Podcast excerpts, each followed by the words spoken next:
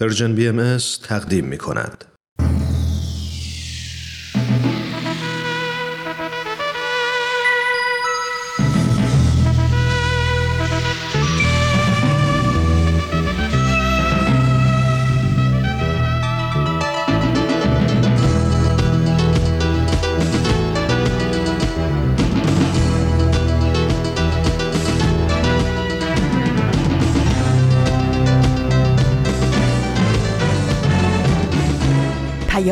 دوست، برنامه‌ای برای تفاهم و پیوند دلها.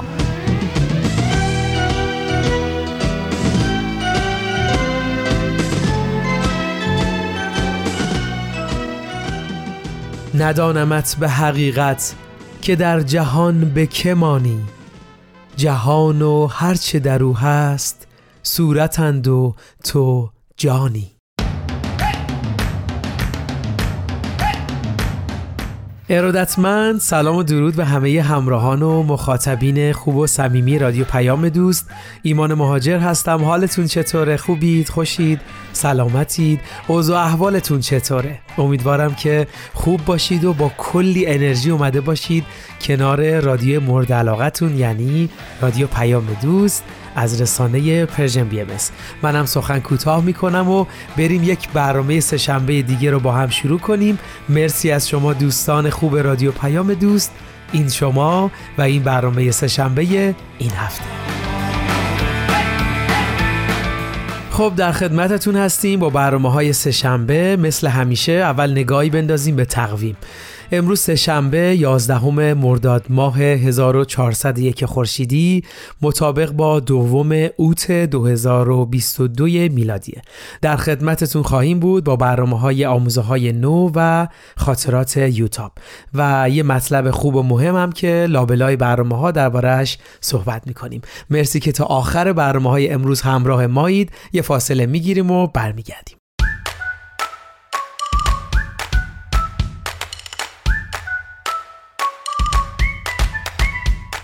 خب قبل از اینکه بریم برنامه آموزه‌های نو رو با هم بشنویم، یکم بیایید در مورد مطلبی که امروز آماده شده با هم صحبت کنیم. بذارید اینجوری شروع کنم. تو دنیای امروز که تکنولوژی و رفاه و در کل مدنیت هر روز داره پیشرفت میکنه، جایگاه علم و تکنولوژی اهمیت زیادی داره و هر وقت در مورد مسائل علمی صحبت میشه با یک اعتماد و اهمیتی افراد بهش نگاه میکنن.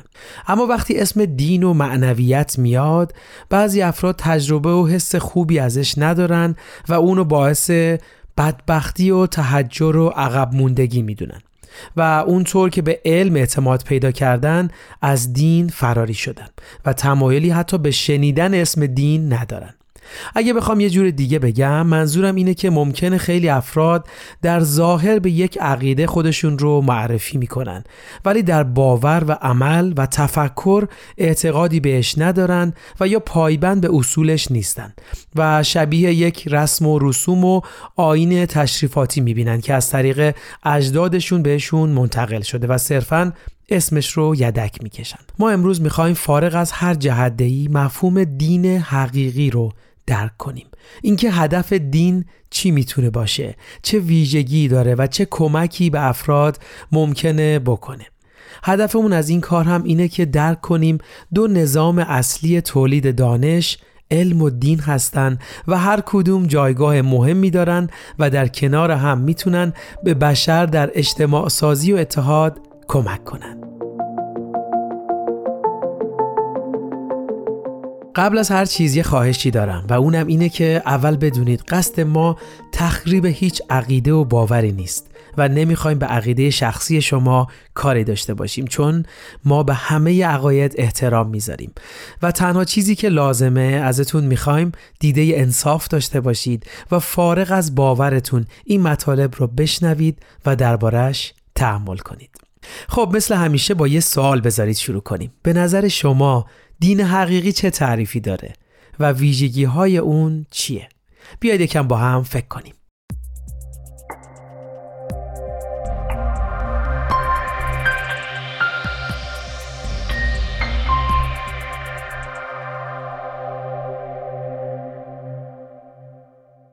خب حتما شما هم تونستی دین حقیقی رو برای خودتون تعریف کنید و ویژگی‌هاش هم اسم ببرید. ممنون که همراهی میکنید واقعا. خب قبل از اینکه ادامه بدیم اگه موافقید بریم برنامه آموزه‌های نو رو با هم بشنویم و برگردیم.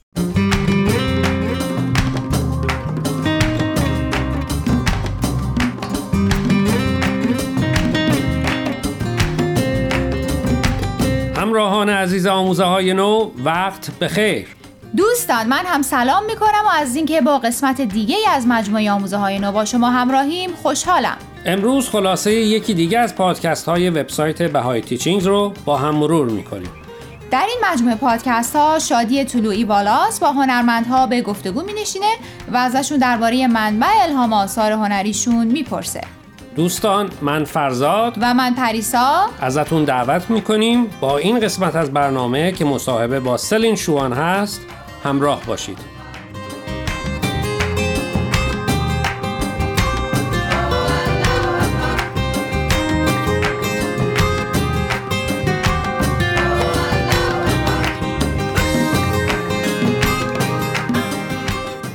شوان عکاسی فرانسویه. پدر و مادرش در دوران جنگ داخلی از کامبوجیا فرار میکنن و به پاریس میان. سلین و برادرش در پاریس متولد میشن. اگه درست یادم باشه سلین در رشته تجارت و بازرگانی در آمریکا تحصیل کرده و در همین رشته هم شغلی داشته، اما بعد اونو رها میکنه و به عکاسی رو میاره. درسته؟ بله، اینطور که خودش میگه میخواسته بره مدرسه هنرها، اما پدر و مادرش میگن هنر شغل نیست و اون هم از بین رشته حقوق و مهندسی و پزشکی و تجارت تجارت و بازرگانی رو انتخاب میکنه، اما در کنارش عکاسی هم میکرده. روز به روز هم بیشتر به این فکر میکرده که شغلش رو رها کنه و تمام وقت دنبال عکاسی بره. تصمیم بزرگ و سختیه، شغلی رو که میتونی روش حساب کنی ول کنی و بری سراغ کاری که هیچ پشتوانه مالی و تضمینی نداشته باشه. بله سخته، شاید به همین دلیله که همش دنبال یک نشونه بوده تا کارش رو ول کنه و بره سراغ عکاسی. اگر اشتباه نکنم این نشونه همون تصادفیه که براش اتفاق میفته، با اینکه صدمه ای نمیبینه اما وقتی شب برمیگرده خونه با خودش فکر میکنه این حادثه میتونست طور دیگه ای تموم بشه و از خودش میپرسه آیا از کارهایی که تا حالا توی زندگیش کرده راضیه یا نه، و همون شب تصمیم میگیره کارش رو ول کنه و بره سراغ حرفه مورد علاقهش یعنی عکاسی.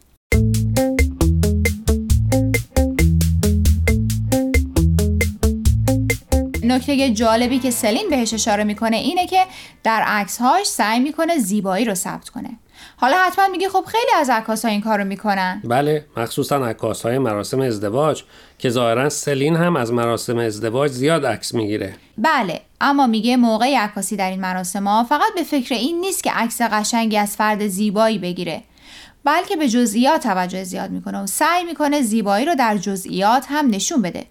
مثلا تلاش میکنه زیبایی لحظاتی که افراد دارن احساسشون رو بیان کنن ثبت کنه. میگه نمیدونم بقیه هم به این موضوع عقیده دارن یا نه، اما اون فکر میکنه که میشه روح یک نفر رو در عکس ثبت کرد.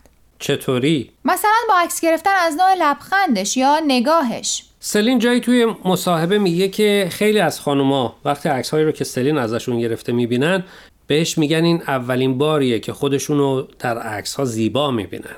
من همین قسمت مصاحبه برام جالب بود. سلین میگه خیلی از خانوما وقتی میان پیشش بهش میگن مثلا از حالت چشمام خوشم نمیاد یا مثلا خیلی چاق یا لاغرم. اون میگه من همیشه سعی میکنم اون حالت یا جزئیات زیباییشون رو ثبت کنم که هیچ وقت بهش توجه نکردن، مثلا حالت موهاشون، طرز نگاه یا لبخندشون، و همین باعث میشه که نگاهشون به خودشون عوض بشه.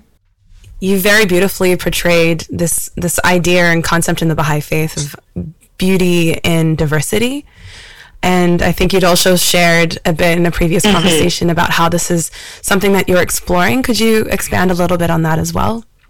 Yeah, exactly. So um, apart from, you know, the uh, positive image that we can have on our own body, it's also about um, showing the reality of our world, which is very, very diverse in terms of culture, in terms of religion, um, color schemes, um, and I think that, especially in the wedding industry, but also in the fashion industry, uh, we only show one type of people, and usually it's very like very thin or skinny people, Caucasian.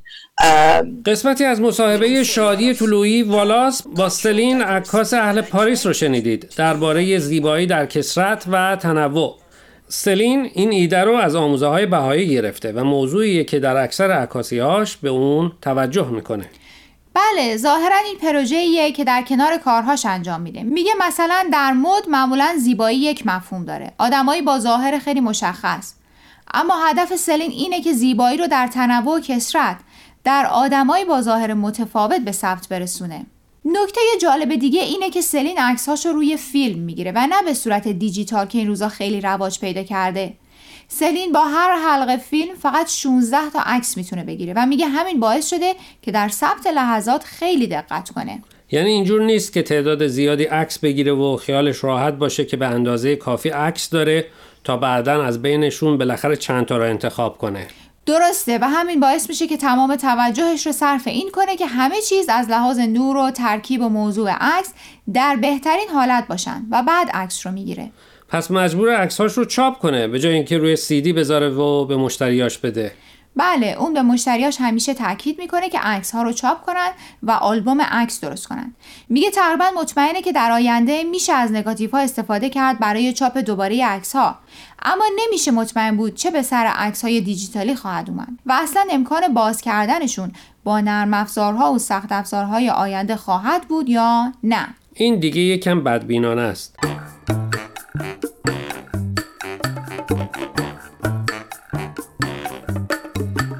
دوستان، قبل از اینکه ادامه برنامه امروز رو بشنویم، میخوایم یک بار دیگه از شما خواهش کنیم که به شبکه‌های اجتماعی و تلگرام پرژن بی ام اس سر بزنید و درباره مقاله ها نظر بدید.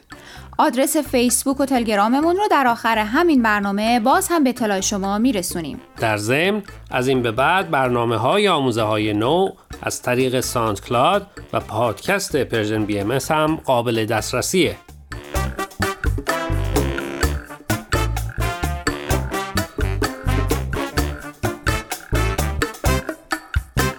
احتمالاً خیلی از مشتریاش اصلاً به دلیل همین نوع عکاسیشه که سراغش میرن. من هم همین فکر رو میکنم. اگه فرصتی کردین، هم به تو هم به شنونده ها پیشنهاد میکنم که سری به وبسایتش بزنید. عکس‌های خیلی قشنگی داره. همونطوری که خودش توصیف میکنه، همه چیز در عکس‌ها از قبل فکر شده هستن و حس و حال و روح افراد به زیبایی ثبت شدن. نکته دیگه که تو عکساش خیلی جلب توجه میکنه اهمیت نوره. عکس‌هایی که درشون نور از بیشترین اهمیت برخورداره. پس دوستان، بهتون پیشنهاد میکنیم اگر سفری به پاریس داشتین و کار دیگه ای نداشتین، حتما به سراغ این هنرمند اهل پاریس برید و از استودیوش دیدن کنید. امیدواریم از خلاصه این مصاحبه لذت برده باشین.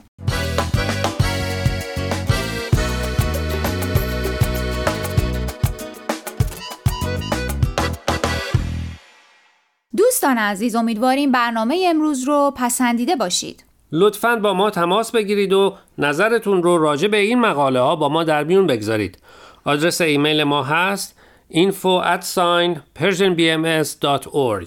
اگر هم موفق نشدید که همه قسمت ها رو گوش کنید یا دوست دارید یک بار دیگه اونا رو بشنوید، میتونید به سراغ وبسایت Persian بی ام اس برید به آدرس persianbahaimedia dot org یا تلگرام ما به آدرس Persian بی ام اس. در ضمن میتونید از طریق فیسبوک، تلگرام، اینستاگرام و ساندکلاد پرژن بی ام اس به همه برنامه‌های ما دسترسی داشته باشید و برنامه‌ها رو اونجا گوش کنید یا از طریق این رسانه‌ها برای ما نظر یا پیام هاتون رو بفرستین. خب دوستان، تا هفته آینده که به سراغ مقاله‌های دیگه و نویسنده‌های دیگه از وبسایت bahai teachings dot org میریم، من فرزاد و من پریسا از شما خداحافظی می‌کنیم. خدا نگهدار.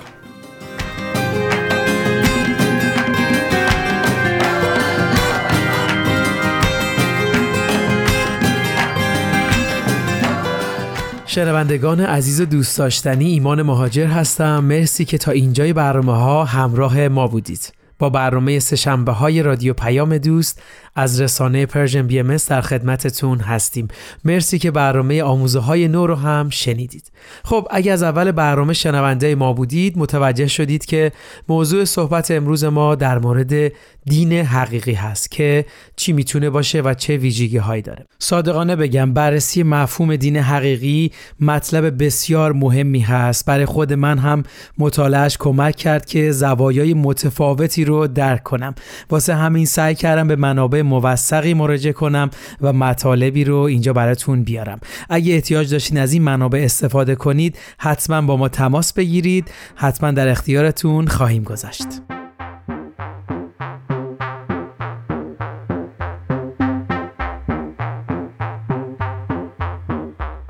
خب بذارید از اینجا شروع کنیم که دین حقیقی چه ویژگی هایی داره، چون وقتی این ویژگی ها رو متوجه بشیم میتونیم اونا تعریف کنیم. توی یکی از منابعی که خوندم نوشته بود دین حقیقی قلب انسان را متحول می کند و در تحول اجتماع سهیم است. دین حقیقی بصیرت‌هایی را درباره ماهیت حقیقی بشر و اصولی که سبب پیشرفت تمدن می شود فراهم می کند. در این برهه خطیر از تاریخ بشری، اصل روحانی بنیادین عصر ما یگانگی نوع بشر است. این گزاره ساده یک حقیقت عمیق را نشان می دهد و هنگامی که پذیرفته می شود، تمامی ادراکات پیشین مبنی بر برتری یک نژاد و ملیت بر دیگران را بی‌اعتبار می سازد. این اصل چیزی بیش از یک دعوت صرف به احترام متقابل و حسن تفاهم بین مردمان متنوع جهان است، هرچند این امور نیز حائز اهمیت هستند. نتیجه منطقی یگانگی نوع بشر تغییری ارگانیک در تمامی ساختارهای اجتماع و روابطی است که آن را تداوم می‌بخشند.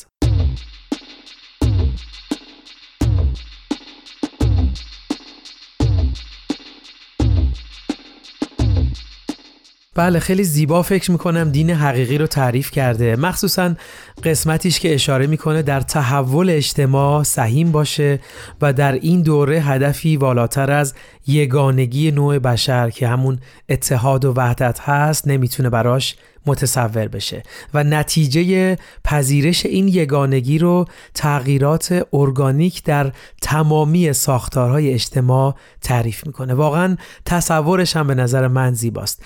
آخر این متن یک جمله زیبا بیان شده، اگه اجازه بدید براتون میخونم. جمیع اعتقاداتتان را با علم تطبیق دهید، نباید هیچ تضادی باشد، چرا که حقیقت واحد است. دین هنگامی که از هر خرافه، سنت و تعصب جاهلانه مبرا باشد، با علم هماهنگ می شود. در این صورت است که قوایی وحدت بخش و تطهیر کننده جلوه می نماید که تمامی جنگ ها، اختلاف ها، تضاد ها و نزاع ها را از میان بر می دارد و بعد نوع انسان با قدرت عشق الهی به اتحاد می رسد.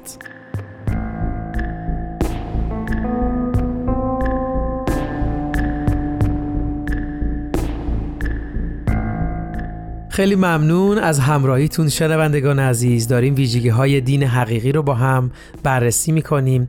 این یکی از منابعی بود که مراجعه کردم. یه مرجع دیگه که خوندم اونم خیلی مفاهیم خوبی داشت که براتون میخونم، اما قبلش بریم یه موزیک زیبا با هم بشنویم و برگردیم.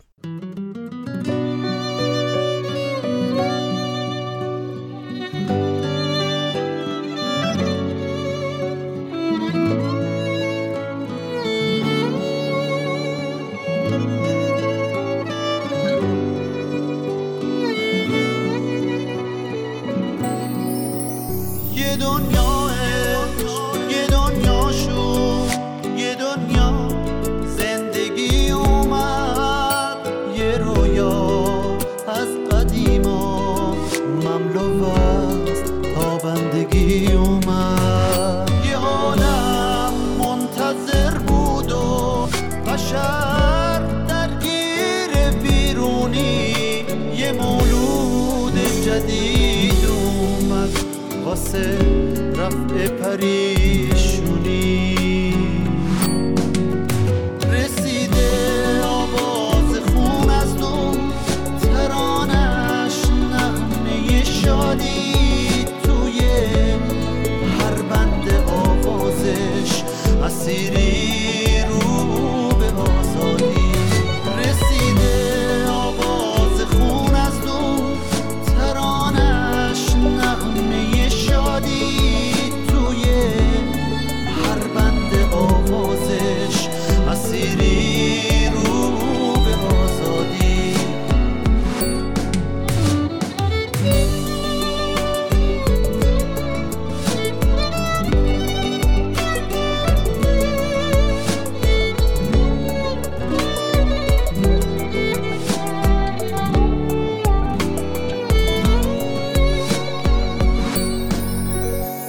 است آشنامه ای تازه از اون سمت بهشتا بود، توی نامش نشونی از بهشت سرنوشتا بود. میون قلبمون انگار یکی هست و نمیدونی، همون که اومده اما ما تو این قصه پنهونی. رسیده آواز خون از دور، ترانش نغمه شادی، توی هر بند آوازش مسیری رو به آزادی. رسیده آواز خون از دور، ترانش نغمه شادی، توی هر بند آوازش مسیری رو به آزادی.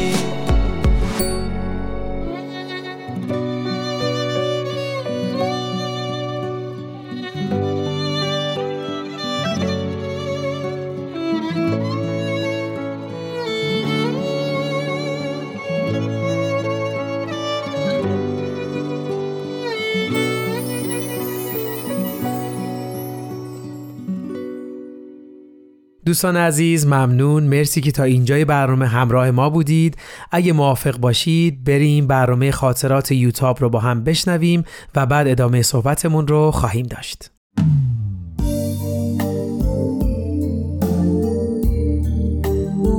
خاطرات یوتاب.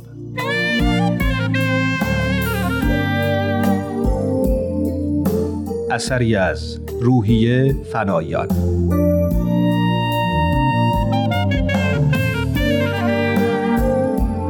قسمت دوم.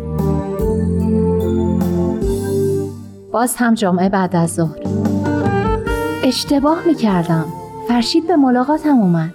با سپیده و مانا قرار گذاشته بودن که با هم بیان، اما مثل این که برای سپیده و مانا هر کدوم کاری پیش اومده بود و فرشید تنها مونده بود. خجالتی شده بود. راستش منم حرف زیادی برای زدن نداشتم. قبلا همه چیزو در مورد کلاس‌ها تکالیف میدونستم. برای اینکه حرفی زده باشم از تحقیق پرسیدم که قرار نتیجهش رو هفته بعد تحویل بدیم. تحقیق هفته دیگر رو چی کارش میکنی؟ میخوای روی چی کار کنی؟ روی تأثیر فضا و معماری خونه روی زندگی خانوادگی. آفرین، موضوع جالبیه. خوشم اومد. چطوری خواهر آریو برزن؟ هر دو با تعجب به طرف در برگشتیم. دکتر نادری اونجا ایستاده بود. توی یک دست لباس سراسر زرد رنگ. درست مثل مانکنی که یه راست از وسط ژورنال مد بیرون افتاده باشه. با لبخند به ما نگاه میکرد. ببخشید خلوت قشنگتون رو به هم زدم. فقط خواستم سری زده باشم. ایشون دکتر نادری هستند. ایشون هم فرشید اشراقی هستند. از همکلاسیای بنده. فرشید با عجله بلند شد و گفت ببخشید شما رو نشناختم. آخه رو پوش تنتون نبود. سر کار نیستم. به دیدن یکی از اقوام اومدم که بستریه. مزاحم شماها نمیشم. راحت باشین. من نمیدونم این دکتر نادری چه اصراری تو عصبانی کردن من داره. طوری حرف میزد که انگار فرشید بدبخت داره از من خواستگاری میکنه. بعد از رفتن دکتر نادری فرشیدم زیاد نموند. رفت و حالا من موندم و یک بعد از ظهر دلگیر پاییزی و عقربایی که جلو نمیرند. توی محوطه جلوی بیمارستان کلاغا قوقایی به راه انداختند. برم تماشاشون کنم.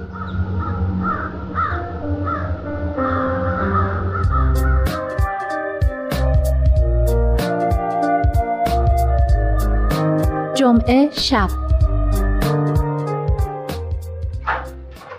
نمیدونم چقدر جلوی پنجره ایستاده بودم که در باز شد و مسئول غذا که یه خانم میان سال توپالیه برام شام آورد. متوجه شد که گریه کردم. با مهربونی پرسید طوری شده؟ نه فقط دلم گرفته. خیلی نگرانم. میخوام بدونم برای چی انقدر منو توی بیمارستان نگه داشتن. اما کسی جوابم رو نمیده. خب چرا از دکتر نمیپرسی؟ مریض دکتر نادری بودی درسته؟ از دکتر نادری بپرس. با قیس پرسیدم. از اون ساسی مانکن؟ اونی که همه حرفی میزنه جز اون حرفی که باید؟ خیلی خوشش اومد. شروع کرد به نخودی خندیدن. چی, چی گفتی؟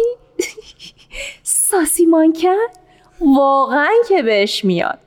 اسمش هم که ساسانه. ساسی مانکن. وقتی از در بیرون میرفت هنوز میخندید. رفت و منو با یک دنیا پشیمونی تنها گذاشت. نباید این حرفا رو میزدم. از دست دکتر نادری عصبانی بودم درست. بی‌حوصله و افسرده و نگران بودم درست. اما هیچ کدوم از اینا دلیل نمیشد. خیلی پشیمونم.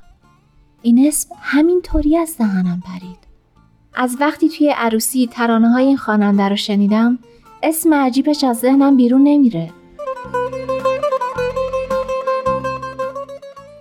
حال خیلی بدی دارم.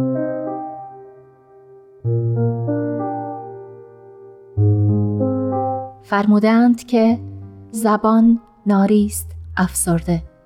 واقعاً که زبان میتونه مثل آتیش بسوزونه و قبل از هر کسی خود آدم رو.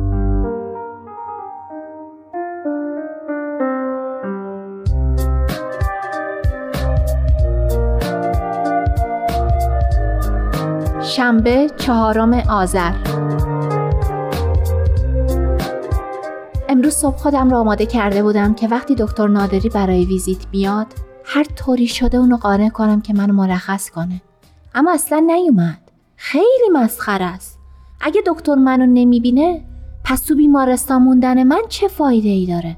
تازه دکترها باید بیماراشون رو روزانه ویزیت کنن. به پدر که گفتم گفت پرسجو میکنه. دیگه دست و دلم به هیچ کاری نمیره.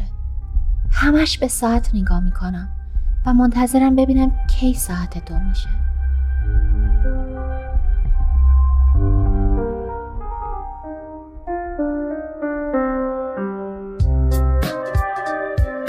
شنبه بعد از ظهر. هنوز ساعت ملاقات نشده ولی افتضاحی به بار اومده که نگو و نپرس. چند دقیقه پیش صدای پرستارا رو از راه رو شنیدم که داشتن درباره ساسی مانکن حرف می‌زدند و می‌خندیدن. وای اگه این حرفا به گوش دکتر نادری برسه. وای اگه به گوش دکتر روحانی برسه. این چه بی فکری بود که من کردم. شنبه عصر. بابا و مامان سهراب امروز اومدن. مامانم برام کمی از کوفته‌هایی که دیروز برای مهمونا پخته بود آورده بود. اونا رو برای شام گذاشتم. کوفته‌های مامان خیلی معرکه است. پدر میگفت که دکتر نادری امروز صبح عمل داشته و برای همین بیماراش رو ویزیت نکرده. دلم میخواست فرصتی پیدا کنم و قضیه ساسی مانکن رو براشون تعریف کنم. شاید راهی برای ماسمالی کردن موضوع به فکرشون برسه. اما اصلا فرصتی پیش نیومد. یک شنبه پنجم آذر. خودم را آماده کرده بودم که تا دکتر نادری وارد شد رک و پوست کنده با اون حرف بزنم. اما هنوز از در وارد نشده گفت به به خواهر آریو برزن، سراغم رو گرفته بودی. دلت برام تنگ شده بود. فقط میخواستم با شما صحبت کنم. لابد میخواستی بدونی کی مرخص میشی. اما فعلا که باید بستری باشی. این طرز صحبت کردن شما واقعا ناراحت کننده است. من حق دارم که از وضعیت خودم خبر داشته باشم. چرا راستش رو به من نمیگین؟ برای چی حقیقت رو از من پنهون میکنی؟ خب این چیزیه که پدر و مادرت میخوان. قلبم فرو ریخت. به خودم گفتم پس یه چیزی هست. اما هنوز عصبانی بودم. م- من یه آدم بالغم. شما در درجه اول در مقابل من پاسخگو هستین. چه عصبانی؟ اسم خوبی رود گذاشتن. خواهر آریو برزن. من اسم دارم. منم اسم دارم. و از اینکه کسی روم لقب بذاره اصلاً خوشم نمیاد. پیدا بود که خبرها به گوشش رسیده. فرصت خوبی بود که معذرت خواهی کنم و بگم که قصد بدی نداشتم. اما خیلی عصبانی بودم و بدتر از همه گریم گرفته بود و میدونستم اگه دهنم رو باز کنم به گریه افتادم. به نظرم بهتره هر سوالی داری از مادر و پدرت بپرسی. دکتر نادرینو گفت از اتاق خارج شد. اما من نمیخوام از پدر و مادرم بپرسم. بارها دیدم که چطور از نگاه‌های پرسشگر من فرار میکنن. نمیخوام اونا رو تحت فشار بذارم. میدونم که چیزی رو از من پنهون میکنن و میدونم هرچی که هست چیز دردناکیه. کسی که باید به من جواب بده و نمیده دکتر نادریه. واقعا از این وضع خسته شدم.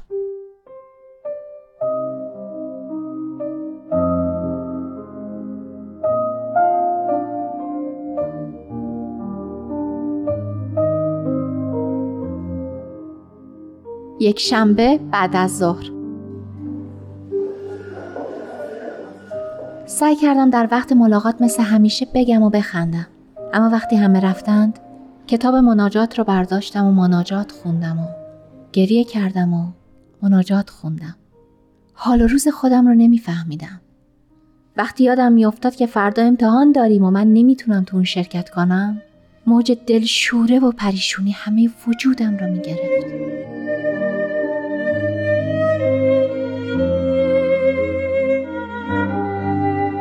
یک شنبه شب. حالا دیگه میدونم معنی این آزمایش ها عکس برداری ها چیه. فهمیدن اون کاری نداشت. کافی بود گشتی تو اینترنت بزنم. پیداست که دکتر نادری توی عکسای من چیزی دیده و به چیزی مشکوکه. تومور مغزی. خیلی وحشتناکه. یه توده سلول بیشتر نیست. اما به نظر من یه دیو دو سره. دیوی که میخواد منو ببله. منو همه امیدا و آرزوها و نقشه هامو. دیو دو سری که مرگ نام داره. من فقط بیست و یک سالمه. باورم نمیشه که بخوام بمیرم. اصلا نمیتونم فکر کنم که زمانی نباشم. باور کردنیم نیست. راستی چرا اینطوره؟ چرا مرگو نمیشه باور کرد؟ چرا این همه آدم کنار ما میمیرند؟ مردن دیگران رو میبینیم، اما باز هم مرگ خودمون رو نمیتونیم باور کنیم. حال بدی دارم. یک لحظه همه چیز رو تموم شده میبینم و لحظه دیگه همه شور زندگی و میل به زنده موندن تو وجودم برمیگرده و این افکار به نظرم پوچ و بیهوده است. دلم میخواد با کسی صحبت کنم، اما با کی؟ درباره مرگ خودم با کی میتونم صحبت کنم؟ وای، بس که تنها موندم، دیوونه شدم.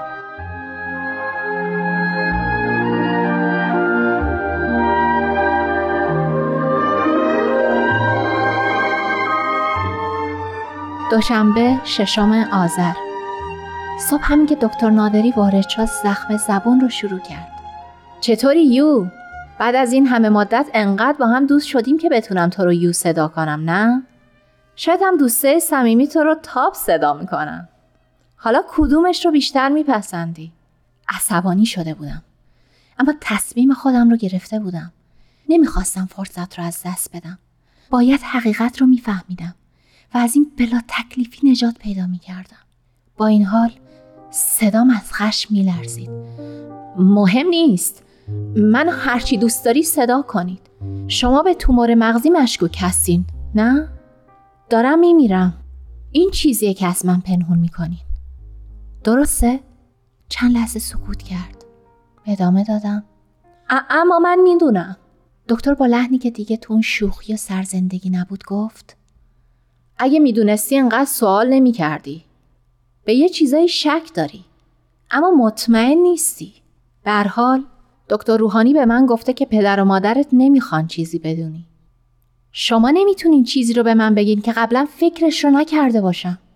پس لطفاً رنج و عذابم رو بیشتر نکنین و از شک و دودلی نجات هم بدین. دکتر جلو اومد و روی صندلی کنار تخت من نشست. خوشبختانه امروز برعکس همیشه هیچ پرستاری همراهش نبود. مدتی توی سکوت منو نگاه کرد و بعد گفت باشه، نفس عمیقی کشید و ادامه داد. فکر میکنم انقدر بزرگ شده باشی که بشه یه چیزایی رو بهت گفت. فقط سعی کن منطقی باشی و عاقلانه با موضوع رو برو بشی. چیزی نمیگفتم. حتی نفس هم نمیکشیدم تا اون بتونه حرفش رو ادامه بده.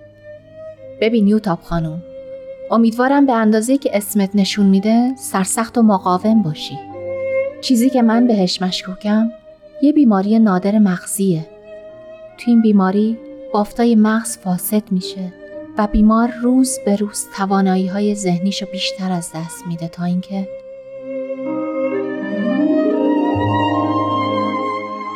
تو این لحظه سکوت کرد و دستم رو گرفت و من به گریه افتادم. واقعا انقدر هم که به نظر میاد قوی و سرسخت نیستم. با صدای بلند حق حق میکردم و همه ترس و دلشوره و دلتنگی رو که این هفته توم جمع شده بود و بیرون میریختم. دکتر تو سکوت دست منو گرفته بود و فقط گاهی میگفت گریه کن، اشکالی نداره، گریه کن.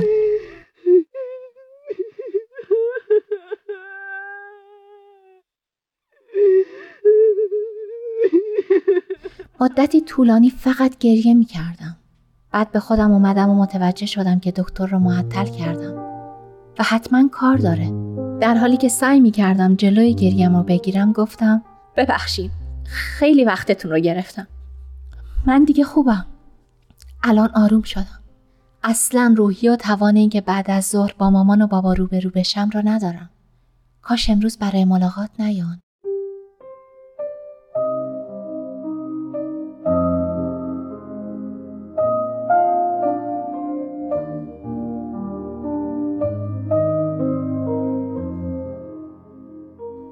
دوشنبه ظهر.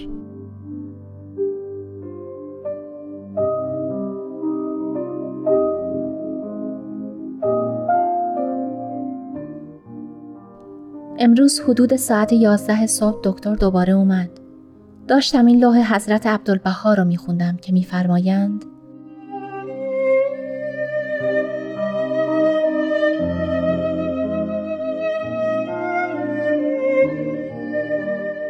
اگر بدانی که قلب عبدالبها چقدر مهربان است، البته از شدت فرح و سرور پرواز نمایی و فریاد واتوبا به اوج آسمان رسانی.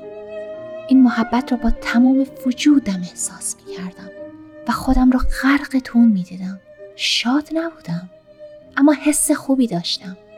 یه گرمای مطبوعی همه وجودم را گرفته بود و حس می کردم خیلی قوی هستم و هیچ چی نمیتونه منو از پا در بیاره.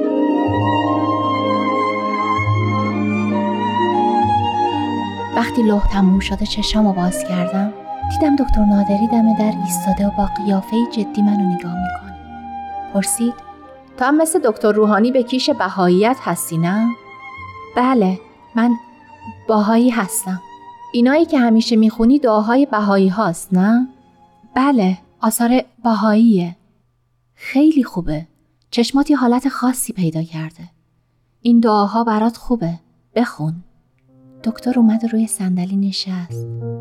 ولی فکر نکنم بعد از ظهر بتونم جلوی پدر و مادرم خودم رو نگه دارم. نگران نباش. فقط تونستم سرم رو به علامت تایید و تشکر تکون بدم. به زحمت جلوی گریم رو گرفته بودم. حتی فکر مامان و بابا و سهراب و ناراحتیشون منو به گریه میندازه.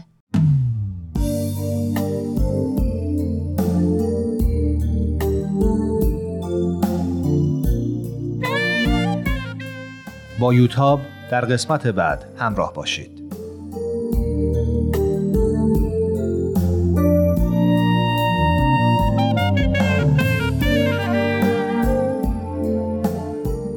این مجموعه با همکاری تولیدات رسانه‌ای پارسی و مؤسسه فرهنگی تصویر رویا تهیه شده است.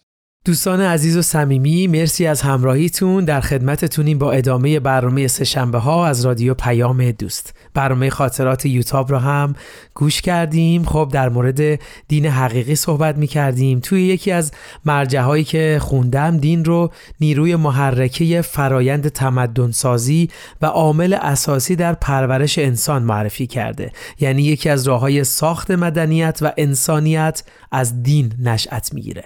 بعد اینطور ادامه میده که علم و دین دو نظام همپوشان و مکمل دانش جهت ساختن تمدن هستند. یعنی هم دین و هم علم در کنار هم تمدن رو میسازن. و ادامه میده همونطور که آگاهی و فهم انسانها از حقایق در بخش علم در طول زمان تکامل پیدا میکنه، درک ما از حقایق مادی و مفاهیم معنوی که در دین بروز پیدا میکنه هم همیشه عمیق‌تر و کامل‌تر میشه. بنابراین امروز انسان نیاز داره فهم جدیدی از دین متناسب با دوران بلوغ بشر داشته باشه. اما اون چه امروز به نام دین در دنیا شناخته میشه و توسط بسیاری از رؤسای مذهبی ترویج میشه، در اغلب موارد با هدف دین حقیقی در تضاده. همونطور که اول برنامه گفتیم، برداشت هایی که از دین در دنیای امروز میشه مثل سنت پرستی، تحجر و تعصب،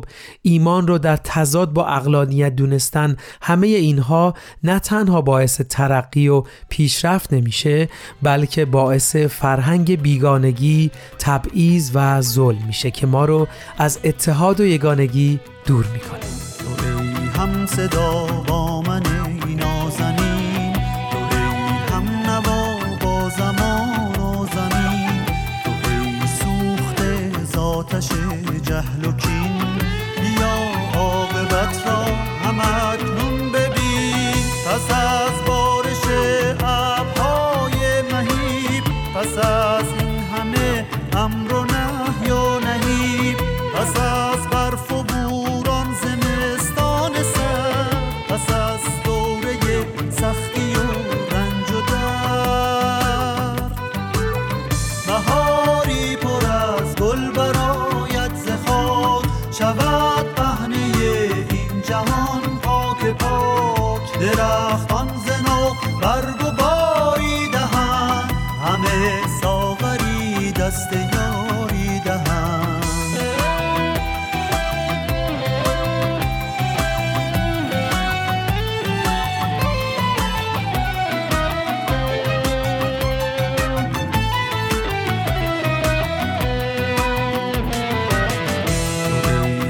صدا با من ای نازنین، تو ای هم نوا با زمان و زمین، تو ای سوخته ذاتش جهل و کین، بیا عاقبت را هم اکنون ببین. پس از بارش ابرهای مهیب، پس از این همه امر و نهی و نهی. بازم ازتون ممنونم که تا اینجای برنامه همراه ما بودید. متاسفانه وقت برنامه‌مون تمومه و انقدر این موضوع جالبه که نتونستیم جمعش کنیم. واسه همین با اجازه شما این موضوع رو برای هفته آینده ادامش میدیم. بازم از همراهیتون خیلی ممنونم. برنامه امروز رو با بیانی از حضرت عبدالبها به پایان میبریم. اگر دین مخالف علم و عقل باشد، ممکن نیست سبب اطمینان قلب شود، چون سبب اطمینان نیست، اوهام است، آن را دین نمیگویند.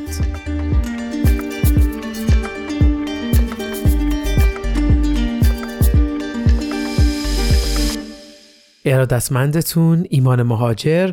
روز روزگارتون خوش.